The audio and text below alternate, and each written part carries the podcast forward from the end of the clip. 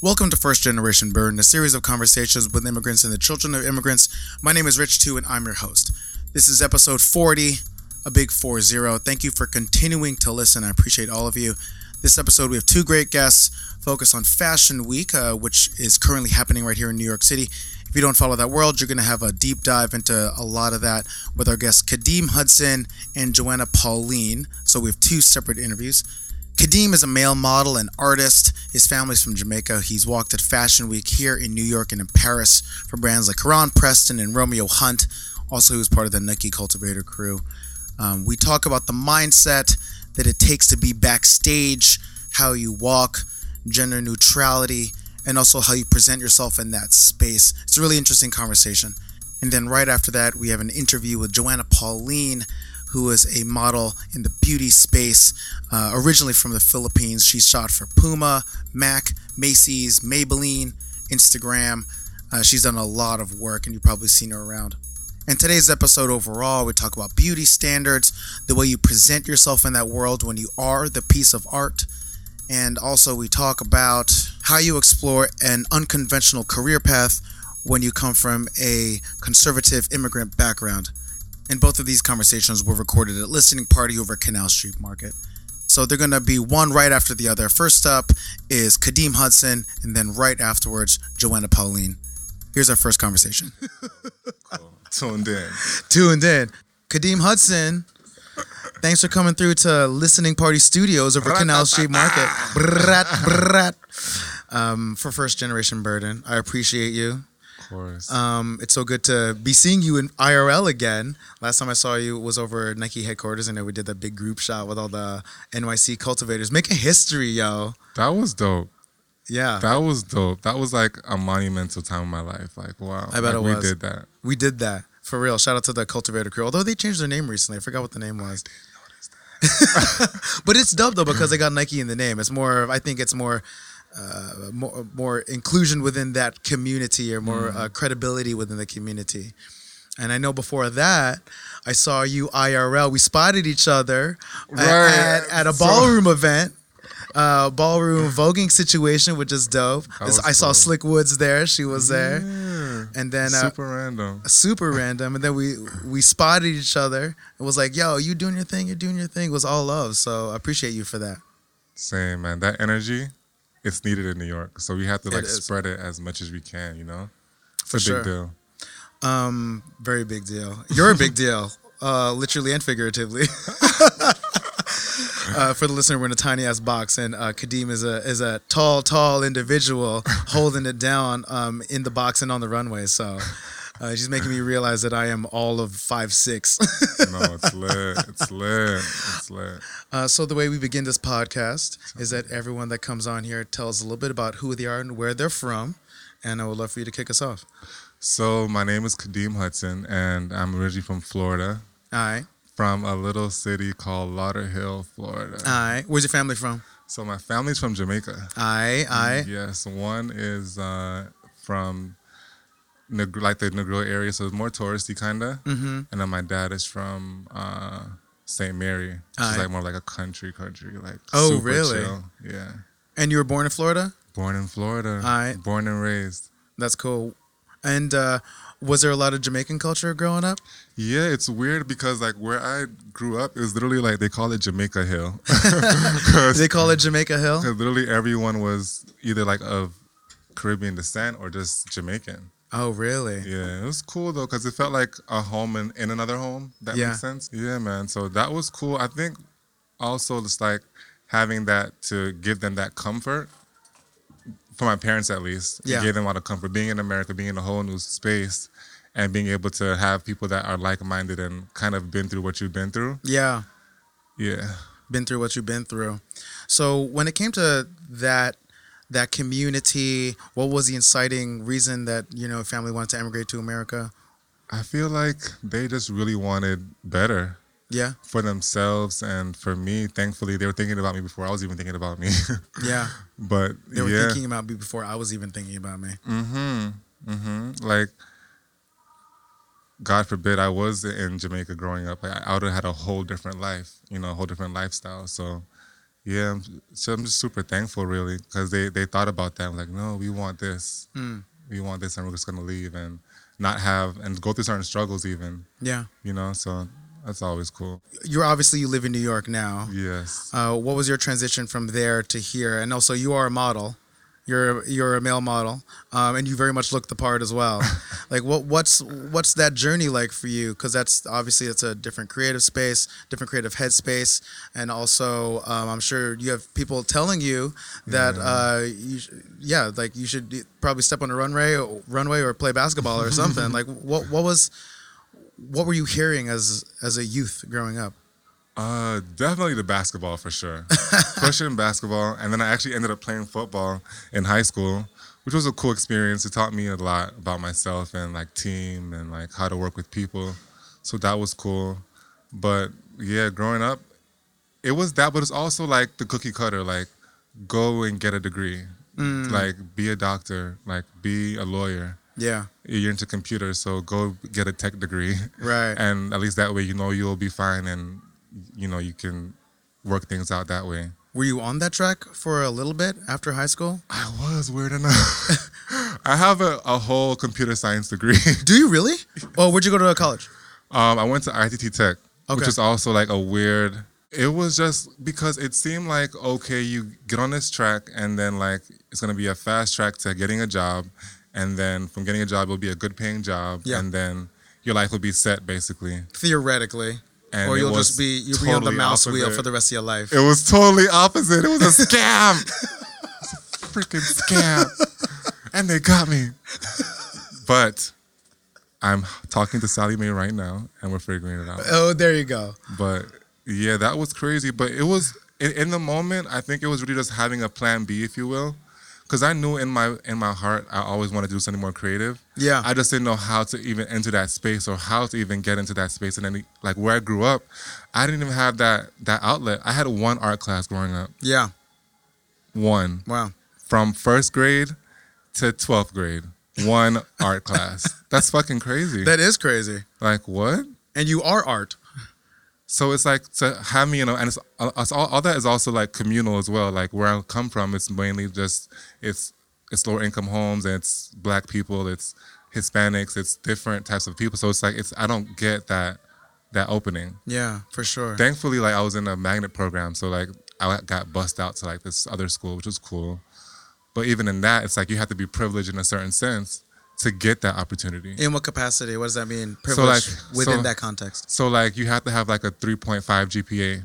Oh, okay. If you don't have a, like a certain, if you don't have certain things going for you, you can't go to, the, to go to these schools. Okay, that sounds more like hard work than privilege. Yeah.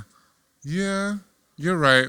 But I also feel like even the the kids who aren't who don't have that intellect, they should be able to have that art that art outlet as well. You know. So how does that transition from you, uh, from you, doing that to becoming a model? I'm, I'm still trying to understand. Like, how does this happen?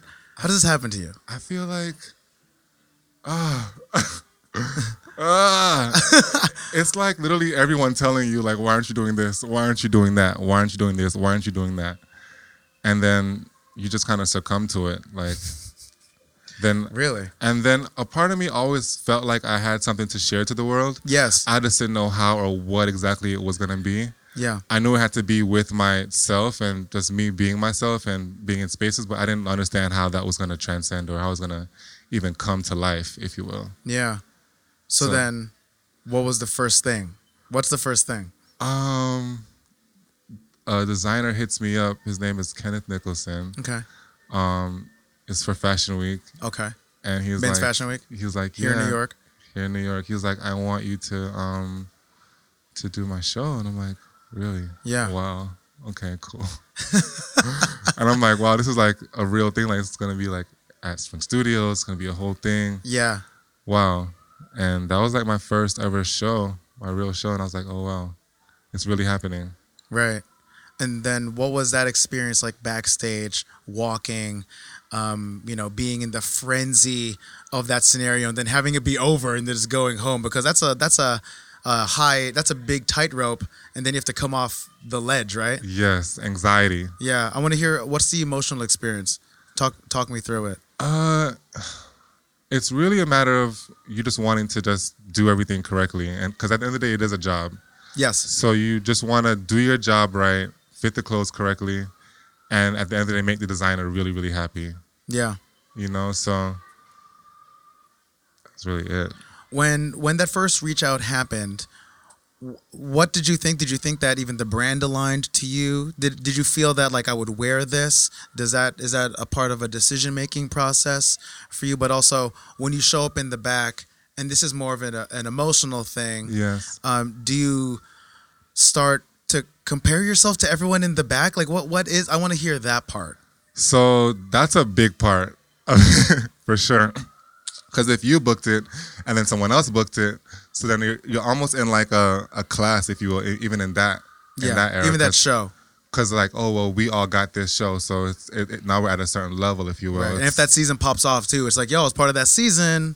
Yada yada yada. So it's a it's a weird class thing in there, and then it's also the part of like, so he looks like that, but I look like this, so maybe I should be looking like that, and it's that that word give and take is also kind of weird as well. So like being strong in yourself as a model is, is a very big thing, Yeah.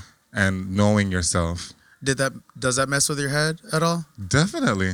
I feel like every model I've talked to backstage, they're like, "Oh well, I have to do this and I got to do this," and even eating and fitness and your mental, it plays a really really big part in Right. you doing this. And they and people see modeling and they're like, "Oh, it's cute and it looks almost easy," but the back part of it is literally crazy I bet.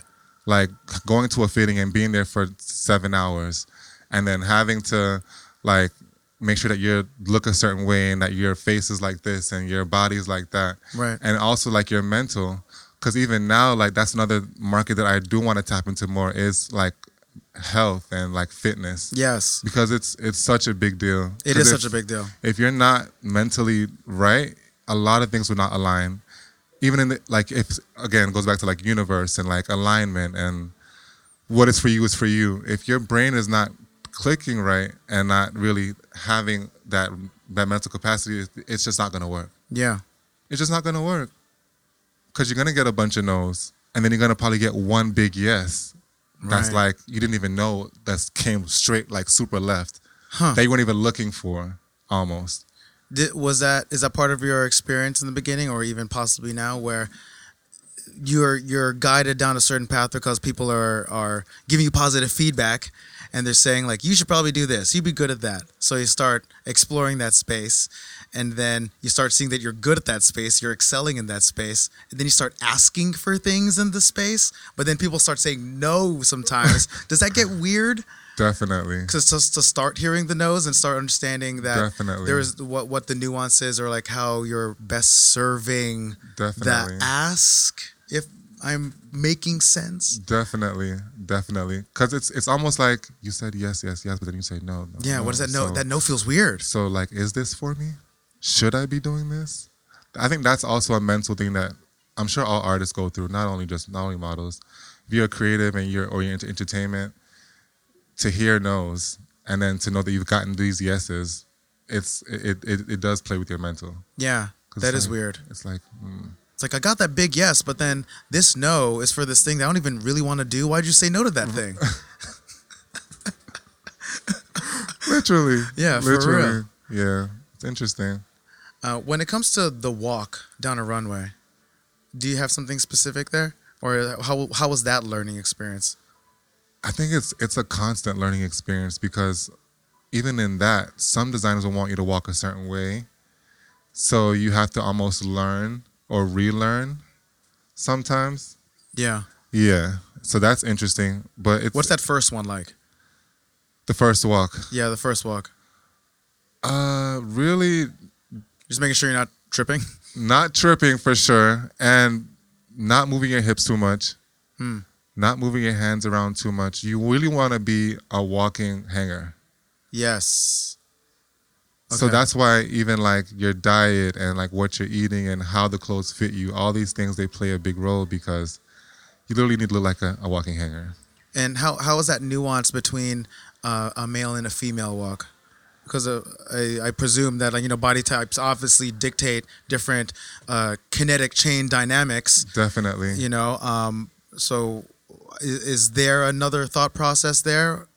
I think possibly, but I think we're also going into a into a, a, a era rather where it's like everything is like there's sexism put on to yeah or gender rather isn't really put on to clothes. Yes, it's, that's another thing I want to talk about it's, too. It's it's it's a lot, a lot of things are changing where you will have men wearing this or that, or women wearing this or that. That wouldn't be stereotypically correct.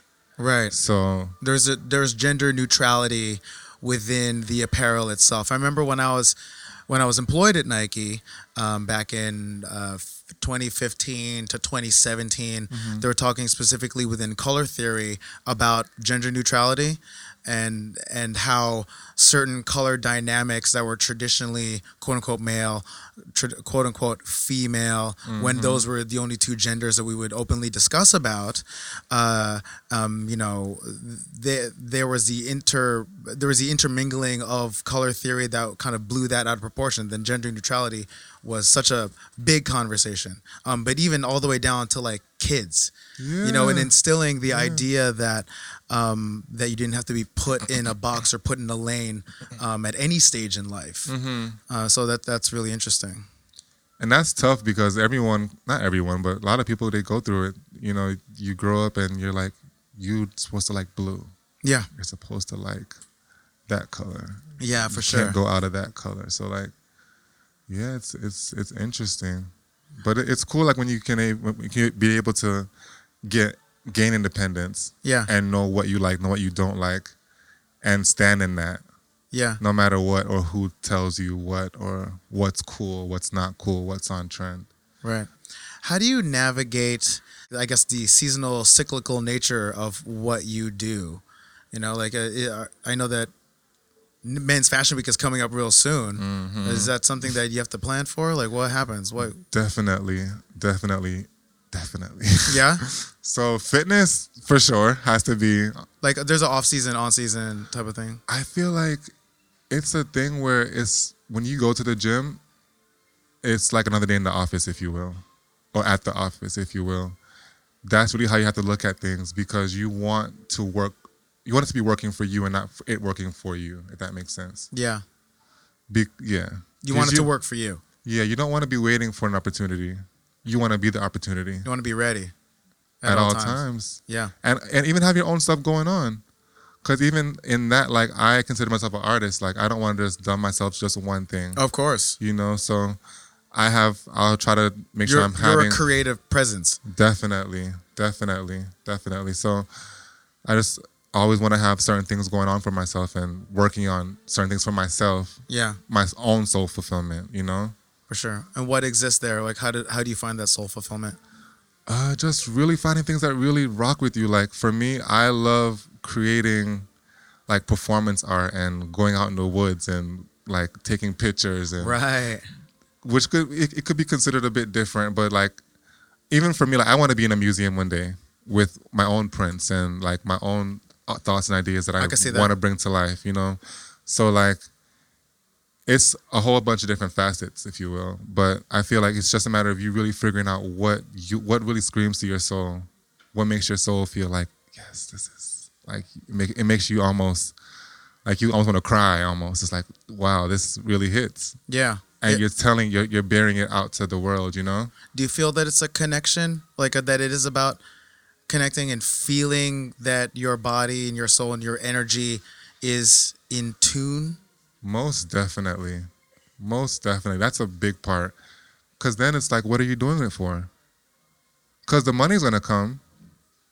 All that's all that other great stuff is going to come, but if you're not doing it for that that that that that feeling, then wh- why are you doing it? Yeah. To me, that that's just kind of weird, even. like, oh, to, to to do something that you don't like. Yeah, or to just be in spaces just because it's on trend. Yeah, that is weird. Oh, it's oh, this is cool right now, so I'm gonna do this. Everyone's everyone's hopping on this plane. I'm gonna do this now. Like I just find that super weird. Yeah, you gotta hit the algorithm. for, for, sure. I know the I was offlining earlier about the algorithm and but manipulation of said algorithm, but yeah, that's a little weird. I I'm in a per, per, per, excuse me. Personally, I'm I'm in a space right now of a not wanting to do things I don't want to do. Right. Uh, right. Uh, but also trying to reinforce what what my offering is so that I can just keep manifesting more of that thing that I know I'm good at. right. It's like I know I'm dope at that thing. You know I'm dope at that thing. Why are we why who are we kidding right now? And it's destiny. It is really. destiny, yeah. Like it's it's for you. It's it was for you before you even came here. Yeah. It's It was for you before you even came here. I remember you said that at the ballroom event to me. oh shit. Yeah, and there was like there was like a, a situation happening near us over at Soho House. I was like, "Yo, fucking, I'm getting bombs dropped on me right now."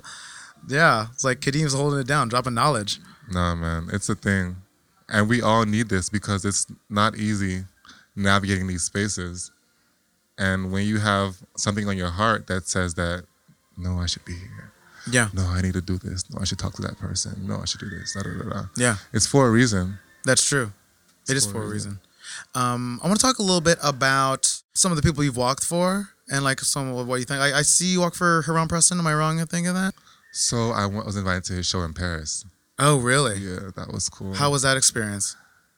It was, it was really really cool. You know what? It's like He's a visionary. he is, he is, and he gets He's a it. visionary slash DJ. Right, right. Did he DJ his own after party?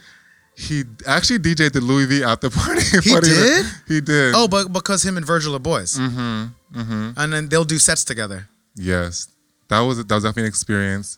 I feel like just being in Paris in general and being around so many like-minded people, Yeah, it was really really an, ex- an experience. And just to kind of know that what you're doing is not it, it's valid. You know, like it, there are people out here doing the work right. and and doing the hard work at that. It's not easy. It's not easy. It's not easy being the the face of it, but doing the actual thing, and then also dealing with the pitfalls and the potential of Right. failure because it is Cause you don't know. You don't know. You don't know. Yeah, you really don't. Uh, what what are other um, big uh, big markers and uh, big runway walks that you've done? So I've also walked for uh, Romeo Hunte. He's also a designer, a black designer, and um, yeah, he's he's really um, forwarded to like athletes and that whole deal. So th- that was really really cool to have that opportunity. Yeah. Do you do you find yourself getting typecast into certain spaces, or like what what do you usually get calls for? Because I know that, you know, I, I think everyone in the creative space deals with it, the level of representation and what they're bringing to the table in terms of identity. Yes. What do you see that people are using you for in a way to project, you know, part of their vision as well? Like, how do you fit in their vision, if that makes sense? Definitely. So for him, a bit of that for sure, because um, I am tall. yeah, yeah, yeah. You're tall. We've And- established. right, right, right. I'm that guy. So, so, so from that that spectrum, definitely. But I definitely feel like um, even in past a different other show I did, which was um, for his name is Vasilis, Vasilis. and he's more like on a non-binary, Yeah. like gender fluid Hell yeah. And I feel like I, I, even though that is a facet for me, I feel like I'm also in that facet as well, where I do um, understand and respect not putting gender on certain things. Yeah, of course. Just being yourself, and if you want to wear that, wear that, and if you want to do that, do that. And it, doesn't- and it doesn't intersect whatever it is that you have going on. Right. So that was a cool experience because I never got to be in that kind of a realm Right. you know, Exactly. where I have on earrings and uh, you know I'm, I got on tights and you know my outfit is super super left, but it's it's super cool at the same time, That's you know, so dope. because at the same time it's it's still a a, a, a voice for me. If that makes sense. Yeah. So are the terms male model? That's an outdated model. That's an outdated term. Yes. Or is that still used? I think it's still used. It's still used. Yeah, Okay. yeah, I just want to make sure I got my my things right. Because I'm I'm more discovering within the space. Mm, You know. yes, yes, yes. Yeah. Not as a model. I'm more just asking you, the actual model. um. That's so cool. yeah, for sure. So what are you preparing for when it comes to uh, Fashion Week this year? Anything? Anything crazy? Yeah. So I think this week, th- this weekend, It's like next Mine week. next week, yeah. So I Shit. feel like this season's gonna be definitely interesting. I actually have a mother agent this time around. Word? Yes. Who are you signed with?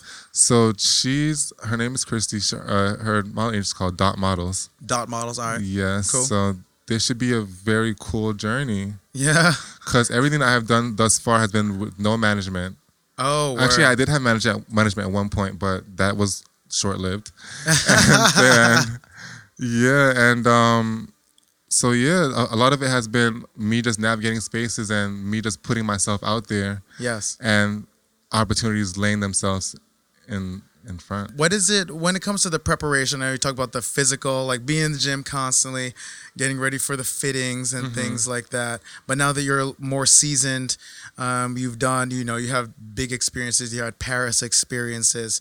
Do you feel that you're you're more tuning in? Do you feel like you have a process down? Or do you feel definitely. like you're still discovering? I feel like I'm definitely in the mastery phases. The mastery phases. Yes. I'm gonna start saying that. Yes. I'm in the mastery phases now. Cause there's certain things that you you understand and it's it's above you sometimes, if you will. Like yeah, it's that that's not your fight to fight. You know what I mean? And again, destiny is destiny. What's for you is for you. Yeah. It's not gonna go around you. That's so interesting. Yo, I might ask you to be my uh my life coach. I love it. I love it. You know we love multifacets. Yeah, yeah, for real. Just... No, for sure. Because I, it's because even up to now, I've thankfully I've I was able to like build a foundation, if you will. Yes. But even in that, it was a lot of like here and there, and that big thing happens, and then a lot of here and there, and then that big thing happens, and then a lot more here and there. So it's you build yourself, if you will. Yeah. And then it really gives you another respect for when people say, I'm an artist. Yes. I'm a male model. Right. I'm this, I'm that. Because it's literally a lot of blood. It's literally blood and tears. It is. Yeah. Blood, sweat, and tears. And people don't know it because they see the the beautiful part of it. They see the pictures on Instagram. When you're yeah when you're do, when you're doing all that and then when you're uh, when you are manifesting mm-hmm. right uh, and then uh, there is a bit of that social media upkeep how do you feel with that pressure? Where, where you? It's a lot of pressure. That? It's and so I'm much still, pressure. I'm still handling it in not the probably the right ways, but I'm still figuring it out because I do leave. Mm.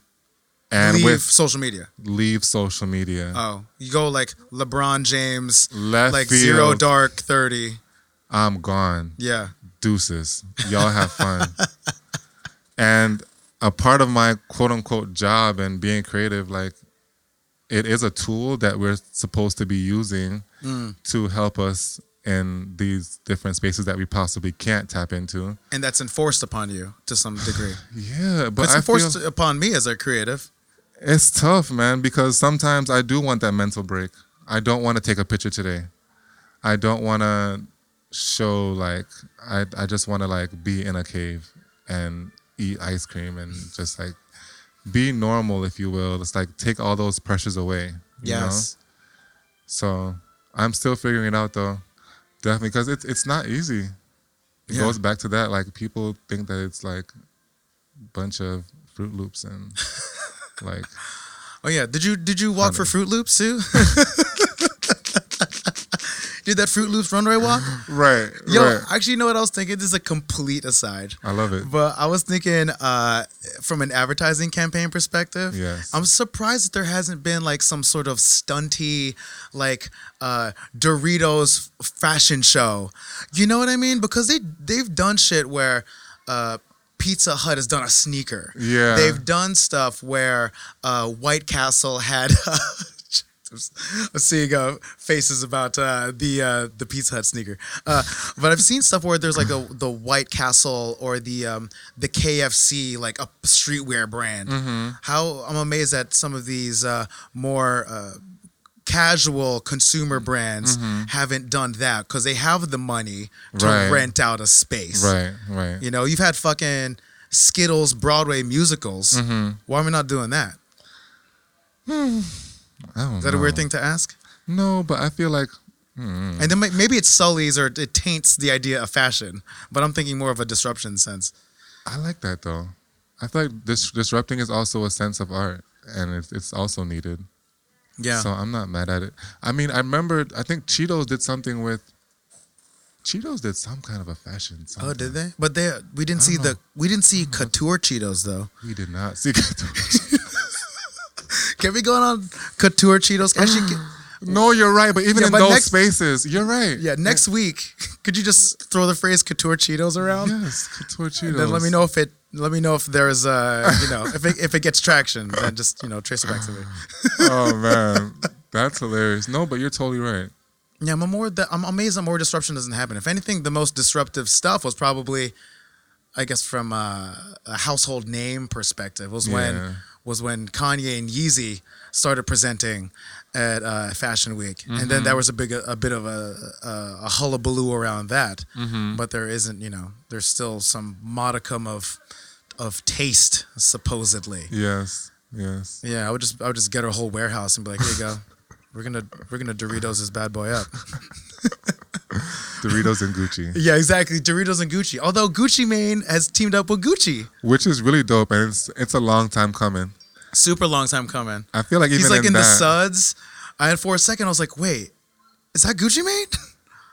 And what's crazy is that like I've been listening to Gucci since I was like a child. Like I literally grew up on Gucci. Oh, yeah. Spring And Breakers. s- And since then he's been talking about doing something with Gucci. and it makes sense. And now look, Yeah. a manifestation. A manifestation. I feel like it happened. I wish it would have happened a couple years ago. So it would have been more of a surprise. Now it feels Mm. like it's like more like it was overdue. Right. like it's on the other side of the bell Right. curve. But but hey, more power to the fact that it happened. You know what I'm saying? Right, and it again, it goes to shows that sometimes you don't know, but you put these things out, and you put these things out, and if you want it, it will come. Yeah, you'll get that energy back. It will. for sure. I want to talk a little bit about the Nike Cultivator project because you and I have the shared experience. Mm-hmm. Yes. I know we talked about it a little bit up top, but uh, so for the listener, and I feel like I've over talked about this on the podcast, but I've never talked about it on the mics with someone who also had the same experience, Mm. where you're reached out to by this uh, company, or no, you. No, we reached out to them and then Right. we were approved. Right. There was right. a bit of that, the approval process. about a bit of the ask. yes. We had to ask for it. Yes. And then we had to hear a yes.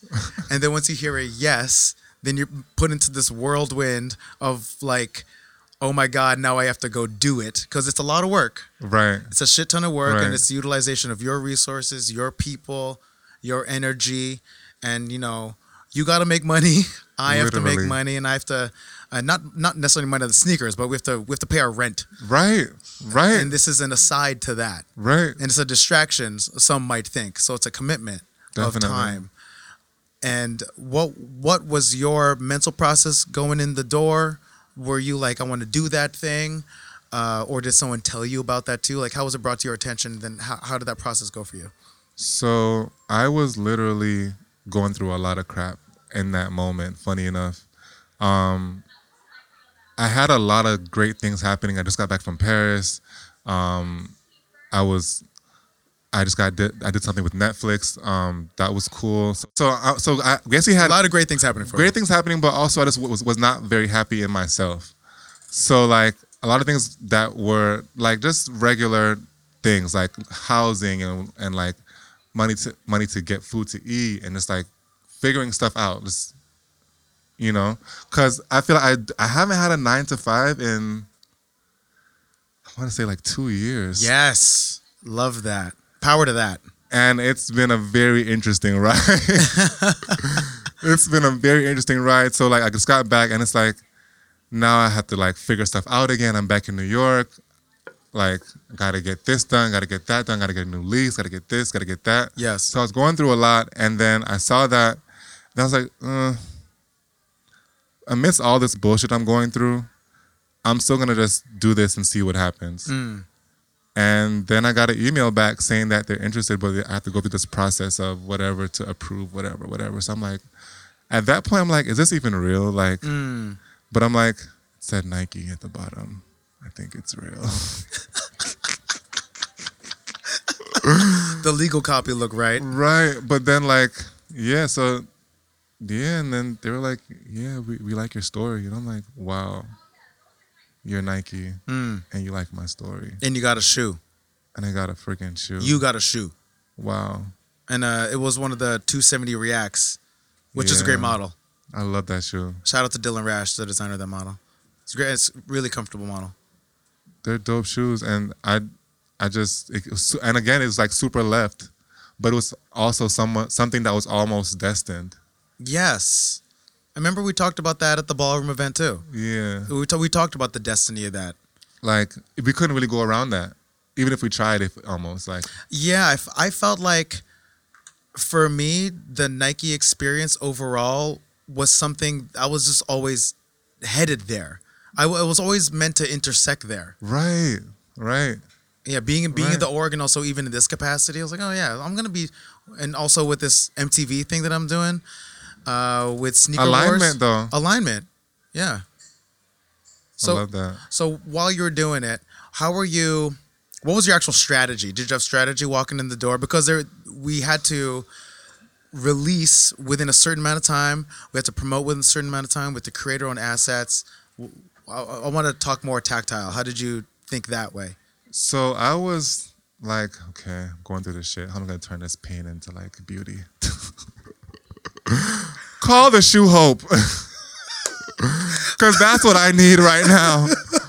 I need hope in my life. Oh my god! And then like, how am I gonna turn this pain into beauty? That's real. Yeah, very real. So I was like, it need it, it needs to be right, and it needs to again, it, it needs to have that soul fulfillment for myself. Yeah, that what I'm putting out there isn't just anything. It needs to have a deep connection to me and what I am going through right now, and right. what possibly a lot of people are also going through in possibly very similar spaces where like yeah. creative spaces where like they're going they had this going on but then they had that but then the, the ups and downs like you had this going but then that's happening but then this happened that's happening. Yeah. You know that's also like a thing that happens to creatives a lot i'm i'm sure.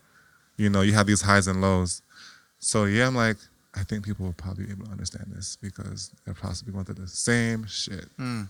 so. And then when that happened what was the pop on that? Like were were all your peoples like yo Kadeem just did that. What was I want to hear the reaction?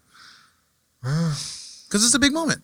Yeah. Uh my mom was like screaming. She was like, "Wow. Wow." And I feel like even in that it kind of made cuz again my parents are both Jamaican and they have this you know this narrative of what you're supposed to be like when you're get when you get older and follow this these footsteps and then you'll be successful and you'll be a millionaire and you can get the big house and take the parents on vacation and you know and um, I just right. chose the harder route, if you will. Sure, sure, sure. Yep. You, you still gotta get your parents that house. So right, right. So for them to see like things fruition from me being this artist, yes, it was it, it was cool for her to see that what I'm doing in New York, it, it has some. There's a method to the madness, if you will. Yeah. So that was cool. The, the fruits of your labor are materializing, they're visualizing. Definitely. And then with the friends, no one kind of believed it. It was like, wow, it's this is really happening. And then when I showed them the shoe, then they're like, oh shit, it's really real. Yeah. And then in my head, like, yeah, it's kind of the same things going through their head. heads, like within my head, like, wow, this is really freaking real. this is really happening. Yeah, this is the thing. How like how about you? Like how was that for you? Like Oh, for me. When w- was it real? Like, wow, this is really freaking oh, happening. You're I'm, getting a shoe. you know, uh, that's yeah, it was a mind trip because I had that you. I had I think the unique experience of physically working there, mm. like working there, mm. living in Portland, Oregon. I talked about it here a, a shit ton, so the listeners don't need to hear that story. But so I'd work there, made shoes, but never made shoes that I could wear. Mm. And also never had the experience of telling a personal story through footwear and one that was meaningful to me. And one that I could put out there and say, like, you know what? Here's my identity yeah. in this, and here and here is something. It, it, was. I felt it was like here's a piece of me for you. You mm-hmm. being like the global universal you, right. or I guess only in North America because they couldn't ship internationally. Right. right.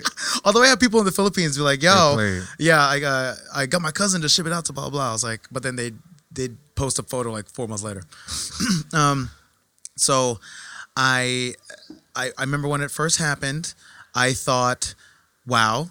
Um, also felt like it was a a nice button and a, a nice uh, emotional resolution to my time there so that I could I could say that I really maximized my value there in in all accounts where I was Yes. within the organization doing it as a, as one of you know uh one of the talented members of their amazing teams like so shockingly good like so good like everyone makes you sick Right. you know you just walk down the halls like where uh, it's Oregon, obviously.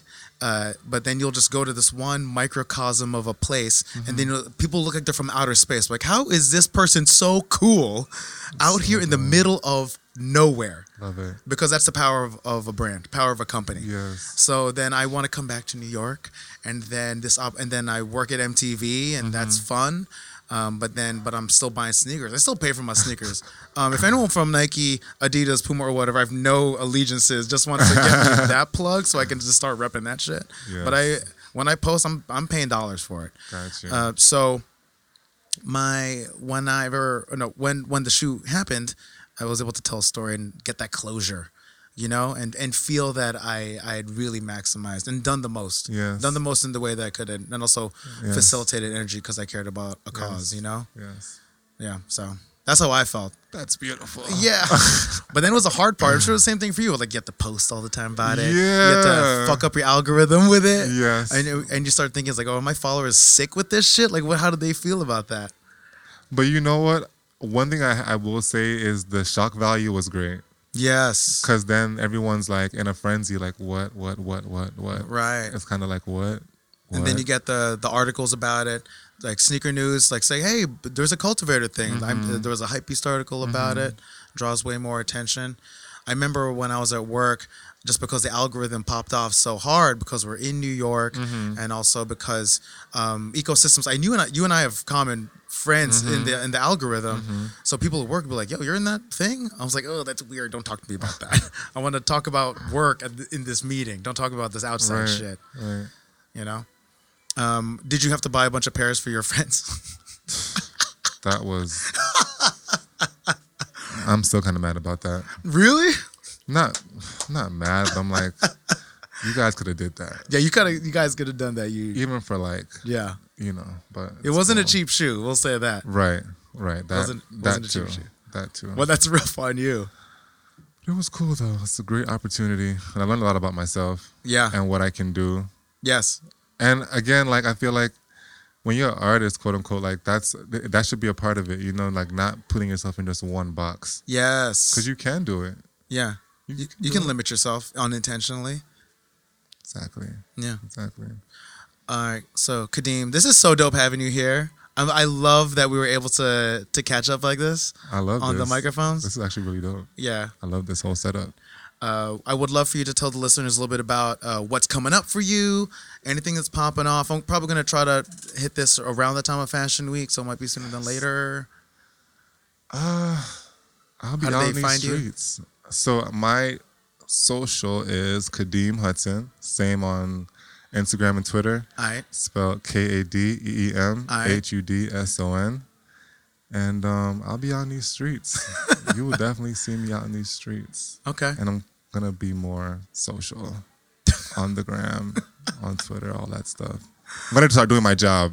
yeah, yeah, yeah, yeah. So- I'm gonna start doing my job. But yeah, we Cool. out here. All right. Amazing things are coming, Can't wait. and it's gonna be. It's already lit. It's gonna even get to get more and more lit. I believe it. Manifesting. Yes, yes. Kadeem, appreciate you. Appreciate you, man. This was beautiful. Love this. No. Do you, do you do any, are you doing anything else that's fabulous, like living the life of a model in New York City today? Oh, not today. I, the past, the past like. Hello. Yeah, there you go. Coming in loud and clear. Nothing, nothing super fabulous today. The past few weeks have been a crazy whirlwind. Oh, I bet. I saw you open up NASDAQ a couple Close of it days ago. down. Close it down. Yeah. How did you do that? What What was that about? So Have you ever done that before? No, I've never done it before. And it's actually funny because like a month prior I was like, "Oh, I'm going to manifest a Times Square billboard," but I didn't exactly specify how I was going to manifest it. So literally the day before, uh, this organization that I work very closely with called Beauty for Freedom, we work with human trafficking survivors. Yes, I want to talk about that. Yeah, so they they messaged me. They're like, "Hey, we're shutting down Nasdaq tomorrow. We'd love for you to be there." And I'm like, yeah, definitely. Wow. I'll be there. So um, they, I was on set with Allure right before, and they actually had to move around the schedule for me because we were running. Allure the magazine. Yeah, I was doing um editorial work with them. You know, like the hundred years of whatever, whatever videos on YouTube. Mm-hmm. Yeah. So have you done a couple of those before? Yes, I have. This was my fourth one. And and that's mostly in the space of makeup, beauty, fashion. Yes. Gotcha. Yeah. So they actually moved things around for me on set schedule wise. So cool. Hopped in a cab, almost didn't make it, and then I was there four minutes before we shut the bell down. yeah. What was the energy like at the Nasdaq? It was cool. It was. Is are there people like? Is there active floor? Like everyone's like making deals. Is it like a Wolf of Wall Street type of thing? And then it just like immediately stops and everyone goes home. What is that like? Well, we were in the, I guess, the media room. So, you know, when you're walking around the NASDAQ building and then you see all the teleprompters and there's like a stage there? Yeah. So, that's the room that we were in. So, as far as the energy in there was, it was pretty cool. It was just like a few production people and then our organization and supporters. So, it, it, it felt very like homey also very like wow we're doing this we're doing a great thing and yeah. trying to change some lives so that's so cool yeah um, so, Joanna Pauline, thank you for coming here to Listening Party Studios over Canal Street Market for First Generation Burden. Uh, I've known you for a little bit. We met first at the Style Box. Yes. Yes. Uh, I did that little mural situation. Then you were there as well. Um, and it was really cool meeting you. And then we also recently worked on Undo Magazine. Shout out to Undo Mag. Shout out. Yeah, those guys are awesome. And also worked with Ahmed Klink, uh, mm-hmm. one of my uh, dear, best and dearest friends. So uh, I, the way we begin this podcast is everyone that comes on tells a little bit of about who they are and where they're from, and I'd love for you to kick us off. Okay, well, thank you for having me. You're welcome. It's been such a pleasure. You're dope. You're dope. you are the dopest. you oh. guys can't see it, but he's like fatting himself down right now. No, I'm, no, I'm telling Joanna to like talk more into the microphone. I thought it was that. Yes, I'm dope. Yeah. Fatting myself down. oh, I, I, that's the first time that's ever. I make this motion a lot in here, but uh, I'm gonna start doing that. I'm gonna start fanning myself, but then also talking to the microphone. okay. so um, I was born in Manila. Yeah. And we moved when I was three years old to California for a few months, and then from there moved to New York City. And I'm like a total Queens baby through and through. Oh, I've yeah. lived all around. So we're in Queens. First, we were in South Ozone Park, and then we were in South Richmond Hill for a bit, and that was kind of ghetto. Hmm. Uh, but there was a lot of culture, so it was cool. And then we moved from there to Flushing, and then it was Fresh Meadows, Fresh Meadows, Fresh Meadows, Fresh Meadows, Fresh Meadows. So many houses in Fresh Meadows. You know, it was like the typical. Wait, why were you moving around Fresh Meadows so much? Well, it was it was one of those things where we were constantly upgrading. So oh. in the Philippines, you know, like we had it all. We my parents went to a good school. My dad had a family business and he was like running a part of it and he, that was going well for a while until it didn't anymore mm-hmm. and the family business kind of went under and my mom had like a good position at one of the best banks and it was one of those stories where my dad he had some medical condition with his eyes mm. And he was supposed to be cross-eyed for the rest of his life and he wasn't able to was this a progressive disorder or something that had happened or was it an inciting incident it just happened just happened it just wow. happened out of nowhere it okay. was the weirdest thing and the doctor said that he was supposed to stay cross-eyed for his how old life. were you at the time i was a baby like okay. i was just born oh in the pi mm-hmm, back in, in Manila. Yeah. It, it was one of those things where he couldn't really work properly and the family business wasn't doing as well as it used to. It went under.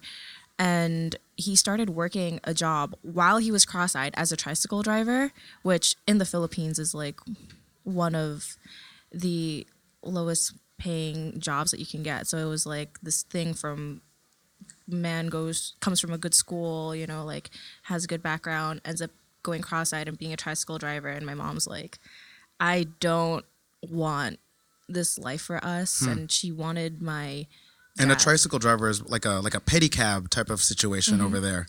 Yeah, and my mom was like, "I want my husband to feel like a man." Yeah. So she basically gave up her really like her position at one of the best banks in the Philippines and was like, "Let's just let's let's just go to America." Huh. So he went first, and at this point, his eye condition was better. Like it it was supposed to be forever and then it wasn't and we ended up moving to America. My dad came first and he was there for like anywhere from a few months to a year and my mom stayed behind with me hmm. and we were living with my grandma at the time until my dad like found a job and was like raising money to be able to like send us over. Mm. And then from there when I was 3 we moved to LA and we lived there for a few months and then my mom got a job on the East Coast, and that's kind of what what facilitated the Queens move. Yeah. So that's an, that's an amazing thing for your mom to to want her husband to empower her husband yeah. to do that also uh, and uh, for the listener too because we do talk to um, various uh, different uh, you know people from all walks of life as well as like you know different immigrant stories the, the philippines is incredibly uh, emasculated in a, in a lot of ways. Um, it's not unlike the what Dave Chappelle said in one of his recent specials. Um, the the idea that uh, there is the the the brain uh, the brain drain of a country and um, and you know the overseas worker uh, situation with that nation as well. There are a lot of um, a lot of the men there become um, um homemakers as well as um, you know the the primary family caretakers at the house, uh, which is which is awesome. Um, but also it does cause the situation of you know split families because there's usually a spouse in another country, mm-hmm. and, that, and that's I didn't know that you went through that. That's interesting. Yeah, it it was only for about a few months to a year, but I, I know so many families where they've been married for 20 years and they barely see their wife and their kids yeah. or the the husband and wife will be in America and their child will continue to be raised by family members or family friends in the Philippines and they'll just like keep sending money home and providing for that child making sure they get a good education and taking care of whoever's taking care of their kid mm-hmm. One of the things that has always reigned in my mind from what my mom would tell me growing up was yes, you're you're in New York and you're in America, but you're Filipino and your Filipino culture does not leave you just because you're in another country. That's fair. That's true. And like I've never been to public school my whole life. Oh, you went to prom- oh you went to Catholic school? I went to Catholic oh, school. Oh, so did I. Yeah, so they were like they they could never. What school over there? Really. Not Every, that I know. Oh my gosh, everywhere. I was at our Lady of Perpetual Help, and then I was in St. Michael's in Flushing, and then I was in St. Joseph's in Manhattan, and then I was in Holy Family for three years, and then I went to Archbishop Molloy for high school. Archbishop Molloy. Yes. Wow. Okay. Uh, shout out to the Stanners that are listening to this. and then even college, I ended up going to St. John's. Like. Oh yeah. So I've never been to public school. Crazy. Well, so then how do you get from that? I might I'm jumping too far ahead, but then how do you go from that to being a working model in New York? Oh my god. So what is, what is that transition? How do we get there? I okay, so I started modeling when I was in college because at St. John's. At St. John's because at the time I was working life insurance and investments and there was a panel and it was a bunch of financial people from like Deloitte, and then there was one producer from BET. And I just shout out to Viacom CBS over at BET. Yes, shout out to Mazen Ali. Um, and I shook hands with everyone, but ended up keeping in touch with Mazen, and we just we met up and kind of just talked. It was one of those, oh hey, let me lend an ear to whatever you have going on, see if I can help you in any type of way. But then we, we ended up just kicking it off. And I was talking to him about how much I wanted to do music and how it's always been a dream of mine. And yeah. he was like, "Why don't you just do it?" And that's a fair challenge. Yeah. And that was I that was the tipping point for me to really get started in entertainment was wanting to be a music artist. And I was heavy, heavy in the underground music scene. How do you navigate that? Because I know that early, early, it's hard to know who's real, who's not real, and also to know to know that you're not being taken advantage of and you're not put in a bad situation. Mm, I've been put in a few awkward situations. I bet. It was definitely a learn as you go thing because there's no like, how do you become a model? How do you become a music artist? How do you become a actress? Like we see everything and it's on this big shiny pedestal, but there's no how to guideline to really do it. Like n- there's no how to be safe when you're navigating through model mayhem. Like right. You don't you don't know. Model mayhem is that something that is that a phrase?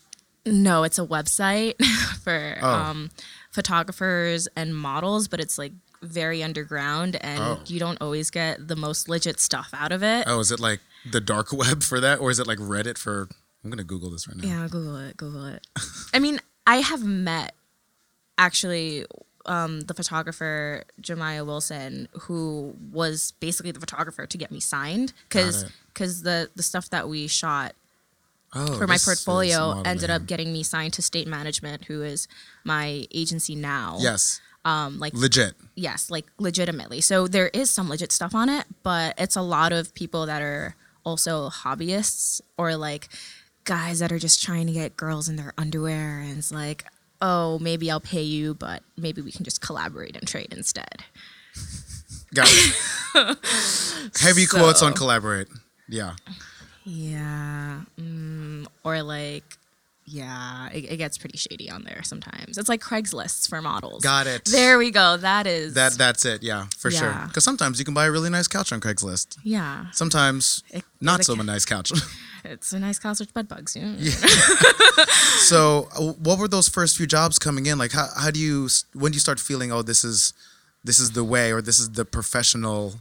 Now I'm I'm doing it for reals, for real. I think that whole I'm doing it for reals, for reals. Well, there were a few phases of me thinking I was doing it for real. Right.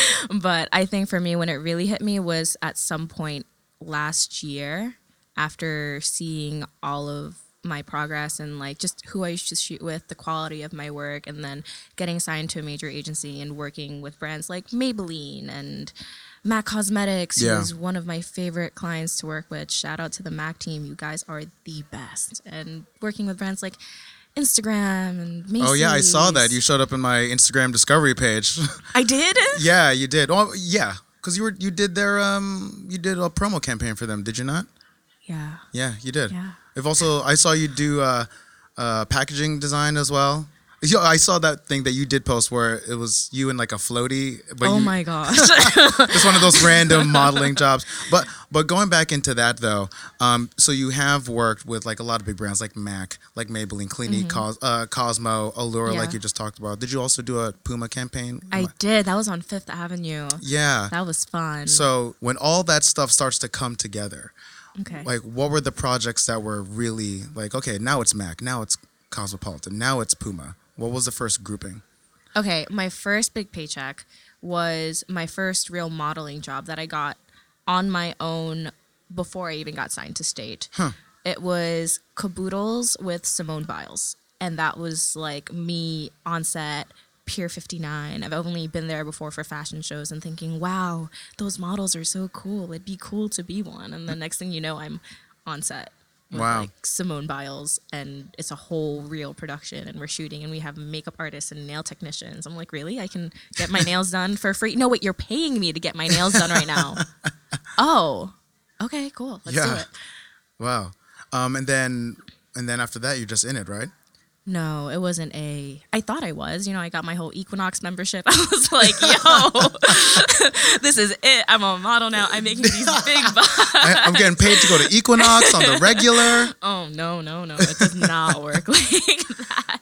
So, what came first, the the Simone Biles uh, project, and then being signed, or being signed and then Simone Biles? How how does that What's the order there, or it doesn't always so come in the same order? It, I mean, I guess it's different for everyone. You know, I never had a mother agent, um, like a lot of models do, where there's basically an agent that helps develop you and then pitches you to different agencies. Uh. It's kind of just like been the learning on the go thing. But for me, it was Simone Biles 1st mm-hmm. I got that off of Casting Networks, which is like backstage for modeling. Got it. Um, on set for that, and then while I was on set, I ended up meeting models that were there, and I'm like, "Oh, you're signed to." At the time it was MSA. So you're signed to MSA and then you're signed to Bicoastal, you're signed to this, you're signed to that. And I was kind of just talking to the models that were there and finding out what agencies they were in and kind of just asking for tips. Hmm. And I just did it. I was like, okay, fuck it. Um, so I I went to an open call for state, which used to be MSA, mm-hmm. and there were over thirty of us. Mm-hmm. Literally, two of us got a card and one of us got signed. And, Got it. And then from there, I, I, started shopping around with other agencies as well. And I was going non exclusive. I tried to sign with as many as I can to try to acquire as many clients as I can. Two of you got a card and one of you got signed. What does that mean, yeah. getting a card? Like a business card? A business card. Oh, okay. Yeah, saying like, oh, we, we like your work. Um, reach out to us. We'd love to set up a meeting with you. Mm. And then I became friends with the other girl that also got the card. Mm-hmm. And she later on got signed, but that was like a year or two later. That's from a- that open call. I, I was the only one out of like the over 30 of us that ended up getting a contract. And that's a big moment, I suppose, yeah? Is I it? Yes. I, I always thought that that agency was too good for me. Like I remember I used to see rates online of like 200, 300, 400 dollars and I would think eh, this is too good for me. like people really want to pay me that much money to show up? and and look like me and and use my face yeah. like really um so I, I mean it was like a different ball game now someone sends me rates of like $400 i send it to my agent and my agent laughs at me and he's like no you're not doing this. Right. So it's like okay. Yeah you shouldn't even leave the house for this. Yeah he's like you're trying to waste both of our time now? No we're not playing these games. So um but yeah for for me at the time especially given like my self esteem and not knowing how far I could actually get with it, it was it was a really big deal. And and state has given me some of my biggest projects, like Puma on Fifth Ave. Yeah, that was state. Maybelline, MAC Cosmetics. You know. Yeah, totally. So definitely a huge tipping point for my career. Wow. That's really cool. Uh, I would love to to speak a little bit about uh, Asian beauty standards. Oh, haha. yeah, because I'm I'm sure you have an opinion, um, and I'm sure you have thoughts. Um, my personal take on is that I think we're entering a really interesting space, not just uh, with the uh, with the current like renaissance of I think Asian presence within media mm. overall, but also now I think also uh, uh, because of the advent of Fenty, which allowed for nuance within beauty standards across the board with skin tone. Mm-hmm. I think mm-hmm. Asian beauty standards now we're starting to open up the aperture of what people do truly appreciate. Like, well, what are your thoughts on that? And like, how, how do you feel about? Because there was a time in a place uh, where a person that looked like you wouldn't be in this space. Yeah, definitely. So, what do you think's changed, and how do you think the the industry is changing? Well, I think one of the biggest things that's really changing the industry is the presence of social media. Yep. And the shift from everything being bought in store to online. So before it was all about exclusivity like these high fashion models are showing up to the scene and they're wearing all of these like really nice designer clothes and they're beautiful and no quote unquote regular average person could ever look like that. And the whole allure behind it was wow, like I want to have that life in that lifestyle. And then everything started shifting to online and girls like me who are five foot four on my comp card. really, I'm five four. Um. No, I, I saw you walk by that ruler over there on your way in. I can verify. yeah, You're five yeah. foot four. um, would would would go online and everything's being bought online. I was not just in store, and I'd see these beautiful models that are like five nine and above, size zero to size two, and I'd look at the clothes and I'd be like, "Wow, this is really pretty." Oh wait, this cannot fit me because the fit measurements are completely wrong. Yeah. And for people to buy things online, they need to feel like they can associate themselves with it. They need to be able to look at it and be like, wow, that could be me. There needs to be some form of of relative to their lives. Yeah. You know, so now it's like you're not going to reach colored markets if all of the things that you're putting up on on your e-coms, you know, or Yeah. like I mean, If it if only looks like one type of person. Exactly. And now it's like, okay, cool. Well, I want to see things that are going to fit curvier women. I want to see things that are going to fit more petite women. I want to see another Asian girl mm-hmm. because I'm Asian and I want to be able to know that if I were to buy that product that it's going to fit me. Yeah. It's going to look good on on my skin. Can I ask what your last name is? Is Pauline your last name? Actually, Joanna Pauline is my first name. Yeah. Like my whole first name. Can I ask what your real last name is? Bingol. Bingol. Bingol, P I N G O L. Oh, Pingol. Ping Pingol. Pingol. Yeah. Pingol. Bingo, yeah, yeah, Pingol. yeah. Okay, gotcha. And then don't- I'm Filipino. I'm, I'm I sound like an asshole. I'm sorry. no, you don't sound like Okay. an asshole at all. It's it's hard to pronounce, especially since you know English doesn't have that sound. It doesn't have, yeah. so it's It, like, it's not as rounded. yeah. Here, I, when I say it Americanized, it's just like Pingol, but really it's Bingol. Yeah. When you decide your name, Mm. when you go out there, Mm-hmm. because I did the similar thing where my la- my real last name is Tumong. It's not Rich Tu. Oh, Yeah, so it's Richard Francis Tumong. Okay. Uh, don't fucking steal my identity, people out there. Um, yeah, same with mine, please. No one knows my government. So I made that choice in the mid 2000s Uh-huh. uh, when I started as an editorial illustrator, and I wanted my first byline or my first credit in the New York Times to be Rich Tu, and originally it was like Rich Two with a numeral. I did that in a couple magazines. I was like, oh, I hate that because I wanted to be cool. I know, I know. You can you can laugh. It's okay. Uh, but then I changed it to Rich Two TU, and then that became more of like a business incorporation and became really my identity. And it took a minute for my parents to even understand what I was trying to do, create a brand and create a, a persona for myself. And this is going back, you know, more than 15 years now. So when you made that choice, what was that like for you? well, originally my name in the entertainment scene was Jade. Okay. I'm nodding my head. I know. That's why I'm laughing. You're also rolling your eyes to the back of your head while you're nodding. That's not true. That's not true at head. all. That is very true. Those Um, are whatever whatever name empowers you is the dope name. That's all I care about.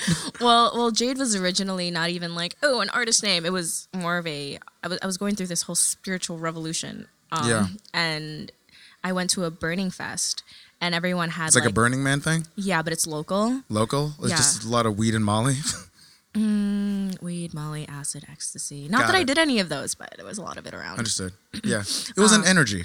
Yeah, but it, it was like it was super cool. It was the first time my mind opened up to a place where social constructs didn't apply and money didn't rule everything. Like there was no money allowed, and everyone had a playa. Because Oh, it was the barter system Yeah. as per as per the Burning Man yeah writer. Like you could literally go around the whole campground at night when all the parties started with an empty cup, and you could get drunk. Huh. off of like people just filling up your cup and then waking up in the morning, just showing up to a random camp and they're just like feeding you spaghetti. Hmm. They don't even ask for anything. Like like and that was the beauty of the scene was it's it was quote unquote a barter system, but no one really bartered everything because everyone just gave so freely that everyone just kept receiving. Yeah. Um. That's and I- cool. Yeah, so beautiful. It was it was life changing, honestly. And everyone had a playa name because it was Playa del Fuego. That was the name of the local burn, and everyone had a playa name. So I was like, okay, cool. I'll go with Jade because that used to be like my secret name that I would give people when I didn't want them to know what my real name was.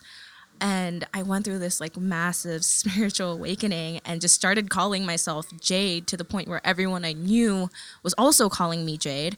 And all of a sudden I'm going back to school because I took a break for a semester and everyone started calling me Joanna again and I was like, You're like, oh, that's weird. yeah, it was so weird. I I disassociated myself so much from my actual government name that it was like cringy to Yeah. hear people call me that. I was like, "What? That's so interesting. Like who who are you talking to? Oh wait, that's me." yeah. Um and then I I was doing music and my name was Jaded Shades for a bit, so it was just like people was like, "Oh, I guess it's your artist name." And Oh then, yeah. That make that makes sense. And then I From was from the music lens. Yeah, yeah, for sure. And then um, I was I was doing a show, and they were like, "We don't like Jade." We don't like Jade. Can you just change your name? By the way, like go out there in five minutes. And we were like, they're like, "Yeah, can just stick to Joanna Pauline. It sounds so much more professional." And I was like, Yeah. okay, well, Joanna Pauline." Insert middle name here. Being all first off, no one can pronounce my last name. Okay, this is too long to write on a piece of paper. yeah. Uh, Joanna Pauline is shorter. And also, I mean, it's more Americanized. So, from a media standpoint, it's more marketable. I remember when I when I made the full switch over, my dad was like, "Oh, is Tumong not good enough for you? Mm. Is is the family's name not good enough for you?" And I that was a bit of a piece of baggage I had to carry for a little bit. But Yeah. now when people use my real last name, it's usually when I'm at the DMV, or Yep, yep, yep. yeah, or if, sometimes they'll say like, "Oh, Tumong, Tumang," and it is a bit weird to me to hear that in a workspace or something. Yeah. Or sometimes I'll just use it as a borderline pejorative to catch my attention, and then I'll have to you know lightweight check them. Mm-hmm.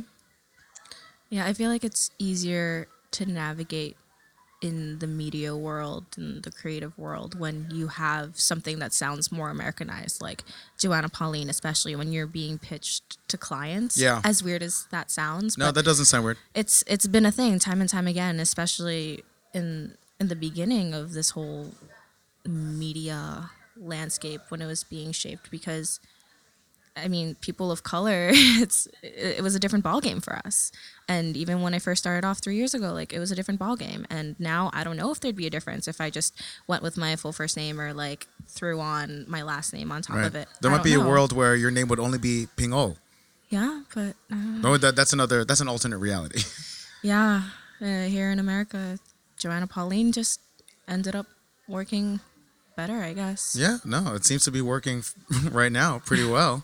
I want to talk a little bit about the subtleties of Asian beauty. And I'm, I'm going to talk about me for a hot second Yes, when it comes to this. do. I was always self-conscious of my Filipino nose. Oh, And it was and I remember I it was one of those things where no one really talked about it, but uh, my aunties, my titas were always like pressing my nose. Yeah. Um, para maging matangos. Yes, exactly. like the, I remember whenever they came from the Philippines, because we had a constant influx of new aunties and uncles. Uh, they would always do. Uh, they would always press my nose in an attempt to. I'm pressing my nose right now, so I sound like I have a cold. Um, in an attempt to make it smaller. Yes. Right. or Um, pointier. pointier. It's not. It's not about making it smaller. It's Pointier, pointier. It's yeah. like reshaping the cartilage. yes, but they were nose shaming me. Right. They made me super self conscious about it. Yes. Um, and I always felt conscious, self conscious about uh, my lips too. No, but, but that was a me thing. It was my nose and my lips. what about your lips? Um, I, I, I just always thought that they were, they looked weird on my face. They were just oddly proportional to all the features on my face. You have a beautiful face. Oh, thank you. From You, the nose to the lips and all of it. you have a beautiful face. Thank I'm you. pointing to you, pointing right back at you. The the working, the living and working model in New York City. We're just mirrors of each other. Yeah, exactly. yeah. Um, so and then when Crazy Rich Asians came out Mm-hmm. last year or two years ago now, I suppose, uh, there's that one comment from the grandmother talking about talking to Constance Wu about her austere nose. It, uh, it was a triggering comment for me. well, I definitely had a lot of nose shaping growing up as well. Yeah, My- let's talk about that. My mom, when I was a baby, would always do the little nose massage so I could have a pointier nose. right, you Um, have a great nose, Thank you. Thank you. And maybe it's all the nose massages growing up from my mom. but but scientifically speaking, that does nothing. It literally does nothing. Apparently it works. No, I'm pretty sure that uh, it's not like a bonsai tree. Your nose would just end up being your nose. Well, my mom is also uh she has like parts Portuguese and like other European to her. Yeah. Like my mom is everything, literally everything. So I think that's where like the pointiness of her nose came, and then it helped with the pointiness of my nose. But I have a weird nose because it's like a button nose in the front.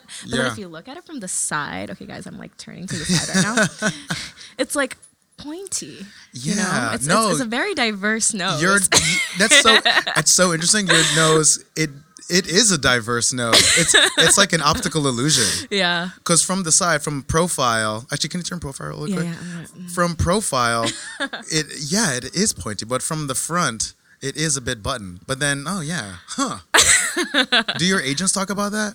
No. Really? I don't think they look into Asian beauty that deeply to be able to like tell the diversity that? of a nose and how it's different from most Asian noses. Yeah, no, but for real though, because because it, it's a, very much a Southeast Asian thing.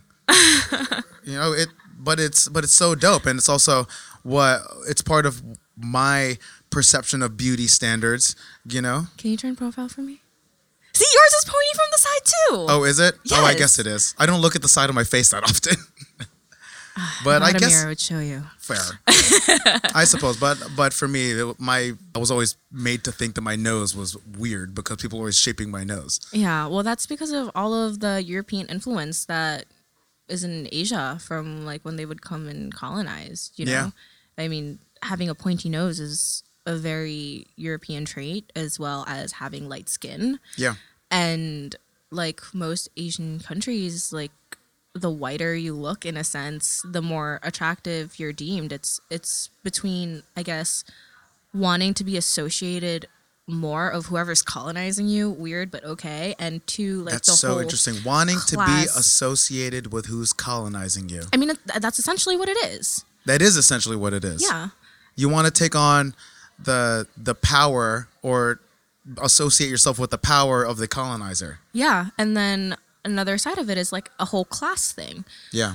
The lighter skin you have, that means that you're more well off because you don't have to work in the fields all the time. Right, right. And there is that whole uh, skin lightener uh, industry. Yeah. Over in, in Asia, the Philippines, in the Philippines especially. Yeah. I remember I was judging uh, an award show, an advertising award show, and then they have a bunch of spots, but you know, just be uh, like Asian Doritos or or you know, uh, uh, uh, beer or something. You know, essentially would be the the Asian or uh, Eastern counterparts of of brands that I know from a Western lens.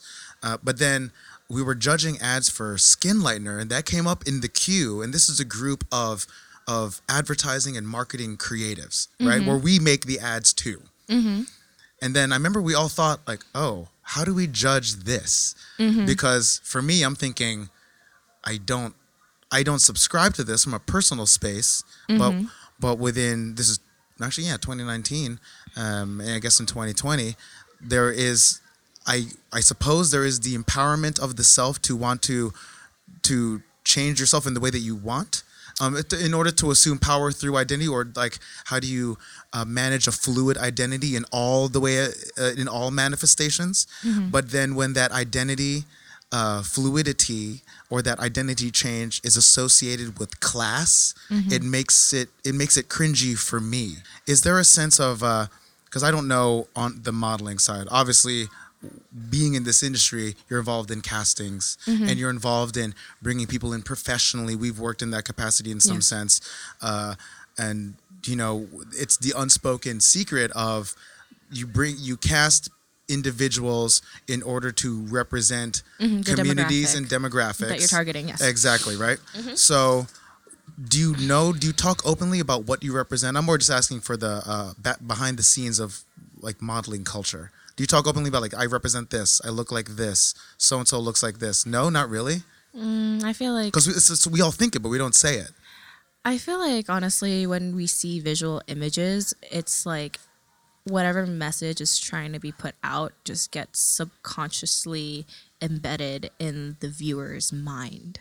Yeah. Sometimes it's like people don't even realize what they're absorbing into their brain, but because it's been programmed into their brain so many times from so many different outlets, they they've kind of just like I don't know, I guess made these messages in their minds of whatever like that would mean. It doesn't necessarily always need words. Yeah. you know. Yeah. Um, but like on my page, I'm always like, yeah, like being Filipina is dope. Being Filipina know? is dope. Like I, I love being Filipina. Um, and it's always interesting being able to share an Asian culture that isn't so like stereotypically Asian. Yes. Um, they're they're always like confused at me. They're just like, "Were you just speaking Spanish?" yeah. Uh, the attributes of the colonizer. like uh, really? I remember. I remember I was in um, sixth grade. We had Spanish class for a year, and I would be sitting there in Spanish class, raising my hand as a good student should, and trying to participate. And I would be pronouncing all of these Spanish words Yeah. with a Spanish accent, Yeah. and everyone started bullying me. Oh, weird. Why? because I was that little Asian girl that was trying to be Spanish. And I'm like, are you kidding me? Like, sitting in this room right now, La Mesa, silla. Like, Yeah. down the hall, there's a freaking baño. Like, this is this is all Spanish words that are native, oh, not native, but like, yeah, to, Yeah. to our Filipino Even como está. culture. Yeah, it- eh, like, como ¿cómo está, estás? yes. ¿Cómo está? Yeah, like what? And and here, like growing up in my private Catholic school, it was like a bunch of white people and a bunch of minorities that were all talking about how prideful they were to be more white, and then they were like shaming me for for trying to speak with a Spanish accent when literally that's my first Right. That's the thing. That's what you heard growing up. yeah like like Tagalog is my first language Yeah. and I'm here getting shamed because you guys in your minds think that whenever someone walks in and they have slightly chinky eyes, like my eyes aren't even that small. Like, come on. like, like they have to be like stereotypical Chinese, stereotypical Korean, stereotypical Japanese, but right. Within the construct. within the construct, but then really stereotypical Asian here, especially in New York's like Queens growing up, was Yeah. always just Chinese Yeah. so then like growing up I, I actually ended up rejecting a lot of asian culture because of all of the bullying that was going on around it and and i never really realized it until i became an adult like why i shied away from so much of it There's a lot of uh, bullying, and also there's the perception that you can just pick on Asian kids.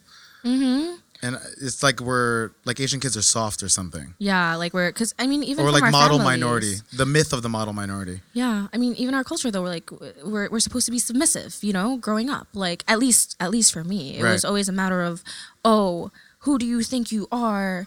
Don't act like that. Don't talk like that. Right. No, no, no, no, no. Like I had I had like really strict conservative upbringing, but Totally. I was I was never allowed to be myself. Do you feel like you're allowed to be yourself now? I mean, yeah, I, but I, I had to I had to take that. I had to own that. I didn't really even fully know who I was until the past few years, and I'm still getting to know myself. Right. Because, Oh, always a moving target, I'm sure. yeah, like like even for me, like music has always been a dream, and I think one of the biggest reasons why like I'm still a little hesitant about it, or like I can't fully let my voice go sometimes, is because growing up I would always try to sing, and everyone would keep telling me to shut up. They're like, "Stop, stop singing. You sound terrible." Well, no, no, no, see, no, no. that's weird in a Filipino family to tell the kid to shut up when there's karaoke everywhere, unless you didn't grow up with that. I, I definitely grew up with the karaoke, but like it's different when you're singing with the karaoke machine and when you're just like singing oh, nonstop Oh, you're just all day, singing, every day. singing. Yeah, but like I mean I get it. I was annoying. but still, like let a girl sing. Well, fair. let, let a girl sing. Let a girl sing, but also, if you were like my cousin, I would be like, please shut up. exactly. exactly. I could see both sides of the argument in that Uh, space. Yeah, yeah. I don't I don't blame them, but still it was a little stifling. Come on. Oh my gosh. Okay, so I want to talk about social media pressure. Oh god. and for and for models Yeah. and like what uh, you post frequently but also uh, what is what is the pressure for the perception that you are and also I want to talk about fitness and the perception Mm-hmm. of needing to be fit okay. yeah uh, can you speak a little bit about that and like what what the industry applies to you and then what you apply to yourself and also what you can actually do like could you in theory uh, change your body significantly and uh, change your brand? Does the uh, the does the uh, industry not allow for that? How much change can you incur? Well, I think the beauty of social media is that you can be whoever you want to be. yes agree.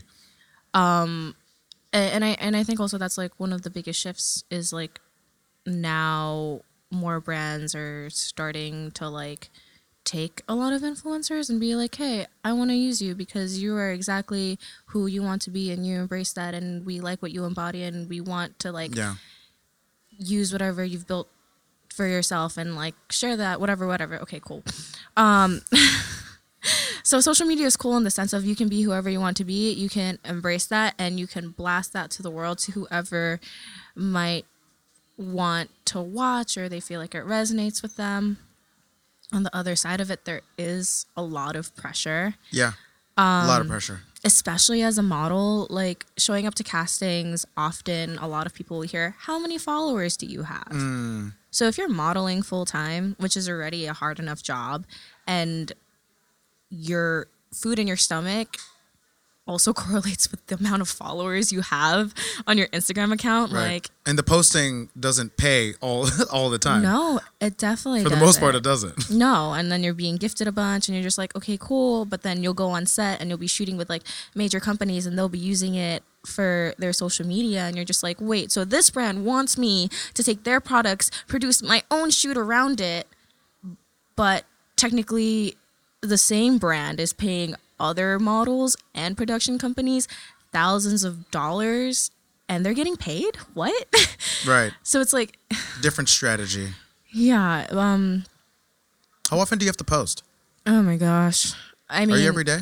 I used to post every day because hard. because it was like a matter of like oh um the amount of traffic that's coming to your page and like people that want to work with like quote unquote influencers, if you even want to call them that, but technically that's like an industry term now, are like, oh, we want to see how much traffic your page drives and like the demographic of who's actually watching you and this and that and your reach. And you're just like, wow. So you're telling me if I don't post for a week, there's going to be less traffic on my page, which would also mean that I might not be able to get this job. Yeah. Huh but That's at the same one. yeah but at the same time i'm kind of just like whatever about it like full transparency i delete instagram every day like it looks like i post a lot but really i will hop on there i'll make my post if i'm even posting that day and then i'll delete it or yeah. like I'll be on set all day, so then I'll be like taking footage of that or whatever, yep, yep. and then some BTS. Yeah, and then like I'll post that, or like I'll go to whatever fitness class I'm doing, yeah. or like like social media collaborations and like post on it, and then I'll delete it. Yeah, I hear that. Um, which is like completely opposite from what people think. Like everyone always like, oh, you're always on Instagram, like, and and they know all about my life, and I'm like, whoa, how did you know that? Right, I posted. I completely forgot that. No, I'm actually not always on Instagram. Like, it's not on my phone most of the time. Right. Um and there is a lot of pressure and and that's why i delete it often because a lot of the times because a lot of the times I'll I'll be on my feed and I'll be scrolling and I'll be seeing all of these gorgeous women living like their beautiful lives and it's just like wow this isn't me right now like like why am i not that beautiful woman with the beautiful landscape with the perfect chiseled body and like the perfect features of their face? And don't you think that's a perception thing? They're probably thinking that about you too right? I mean possibly you know? Possibly slash probably. Sure. Um and, and like that's like that's like the illusion of social media. You know everyone's always doing something. Like sometimes i'm I'm just chilling in a robe at home, posting about a trip I just went yeah. on. Um, how um, much? How much are you allowed to change your look? Uh, from a modeling sense, not at all. Gotcha. Oh, really? So your comp card, you have to look like your comp card the yeah. second you show up. Yeah. So theoretically, you couldn't do like a bob cut, no. hardcore. Not unless that company was paying me like thirty grand to cut your hair because I would change your look forever, I permanently, mean, or no, for a, a long time. I mean, I just I just worked with um, Revlon and they cut my hair like five inches and then they dyed it red. and my agents were like, "No, don't do that. That sounds like a lot." Yeah, I mean they did it, but I mean they paid they paid a decent amount for it, sure. and then they had to um, reimburse me dyeing my hair back the next day. but only the dyeing? They don't they don't account for the the lost five inches. Well, they did. They did with my with my fee. So they were like, oh, so that that's included in like a fee. Yeah, yeah. So there, it's like this was the base fee. Wait, you want to cut off how much? Okay, well then they like. What if they wanted to like change your prices. eyebrows or something? It would just have to be really worth the money. Yeah. You know, because you got dope eyebrows too. Thank you. Yeah. no, it, it would it would have to be worth the money. Like it has to be justifiable. Yeah. You know, so like if they wanted to bleach my hair blonde and then give me a bob cut and pay me like thirty grand, Mm-hmm. okay, sure, and then I can like invest in a new portfolio or something. But even then, I, I might not be able to get work for a bit. Like it could it could be a hit or it could be a miss. Like, and we would have to see if if clients like that look because for the whole point of my career so far, it's always been like this look. Yeah. Now, if you're a bigger model and you've had like your lengthy career for you're like a supermodel or like a big actress or whatever, when you do drastic look changes like that, it's it's like a little easier. Um, but I don't know. I I don't think I'm on that level yet. or maybe I am, and I just like Well, I'm not way. thinking of it. You on know? the trajectory. yeah, yeah, On the trajectory for sure. yeah. But it's just like a different like media presence and Different like, vibe. and like the the way that clients are looking at you are like different from like Miss Supermodel that decided to go for like a new edgy look and she's on the red carpet. Yeah. You know, like flaunting it, and then all of a sudden that creates like a whole trend, and the whole world starts cutting off all their hair. You know, it's Yeah. it's just like different. No, I feel that. I'd love to talk a little bit about beauty for freedom. Okay. and and your all the great work that you do to cause or to create awareness for uh, human trafficking, the the plight of human trafficking. Can you talk a little bit about that? Yes. So, Beauty for Freedom is an amazing nonprofit organization that uses beauty, fashion, and art as a way to help survivors and at risk youth of human trafficking kind of heal from all the trauma that's been caused to them, as well as teaching them new skill sets so they can use whatever they've learned through like the art therapy that they were being taught to to be able to take on new jobs um, and it, they they raise awareness for the issues that are going on. So as of right now, United States, Mexico, and the Philippines are like the number one countries for human trafficking, um, and they've been they've been making all of these initiatives here in the U.S. as well as in India and Ghana, which have been like their two biggest abroad projects like the past few years. Um, so the work that I do with them is basically I am one of the activists that help raise awareness for the cause by using the platform that Yeah. I've built up to be like, hey guys, yes, this is a wonderful makeup brand and you can create all of these really cool looks, but just take a moment out of your time to realize that there's more going on in the world than just all of the superficial stuff that you see on Instagram all the time. Yeah. Like there are children in modern day slavery right now. No, I- that, that's really amazing that you do that. yeah, well. I, I, I believe that when we have the ability to do something um, that can help make another person's life better, we should. How can our listeners contribute to that as, and also give some funds if they want to contribute? Where can they go for that? Beautyforfreedom.org. Beautyforfreedom.org. So as we're winding down, Joanna, thank you for coming by. This is cool. I know it's a little bit last minute, but I was so stoked to have you here. Oh my gosh, thank you for having me. Oh, for sure. No, I love working with you. Love talking to you. Love enjoying your energy. Um, is there anything that's coming up for you that you just want to throw out there? What can the listeners do to absorb more of your vibe and see uh, Joanna Pauline out in the world? Okay, well, you can find me at the Joanna Pauline. That's Joanna with two N's. Um, as far as like what I'm looking forward to, I'm kind of just waiting to see what pops up. Mm-hmm. I'm I'm currently in acting school right now, Oh, so it's been cool. a little bit harder to leave town. Yeah. But I am trying to go on some missions, so cross my fingers that one of those will manifest this year. That's really cool. Yeah, I'm I'm trying to go with Beauty for Freedom to Ghana at some point this year because we we have our initiatives over there with the art programs that I was previously speaking about. Um, and basically, what we do is we stay out there for three weeks, and we kind of just like teach the kids how to make art and murals, and it's it's really cool. So That is really cool. I want to do that so badly. So if my school schedule permits, I would love to go. um, but definitely, I don't know. Things kind of just like pop up. Yeah. At the Joanna Pauline yeah. on IG. Yeah. Joanna, thanks for coming by. Thanks so much for having me, Rich. So that was Kadeem Hudson and Joanna Pauline. I love the idea of bringing all types of creativity to this podcast. So hope you appreciated that conversation. Uh, that said, you can find this podcast at Apple Podcasts, Spotify, Google Podcasts, Anchor, Stitcher, SoundCloud, wherever you get your podcast content. Please rate us and drop a review. It helps spread the good word. Go to firstgenburden.com for all the episodes. On Instagram, we're at firstgenburden. You can find me, your host, at rich underscore TU. This was recorded at Listening Party. You can follow them at, at Listening Party Presents. Also at Canal Street Market. That's at Canal Street Market on Instagram. Thanks to Desjin for their support. Dropping every Monday. See you guys next week. Bye.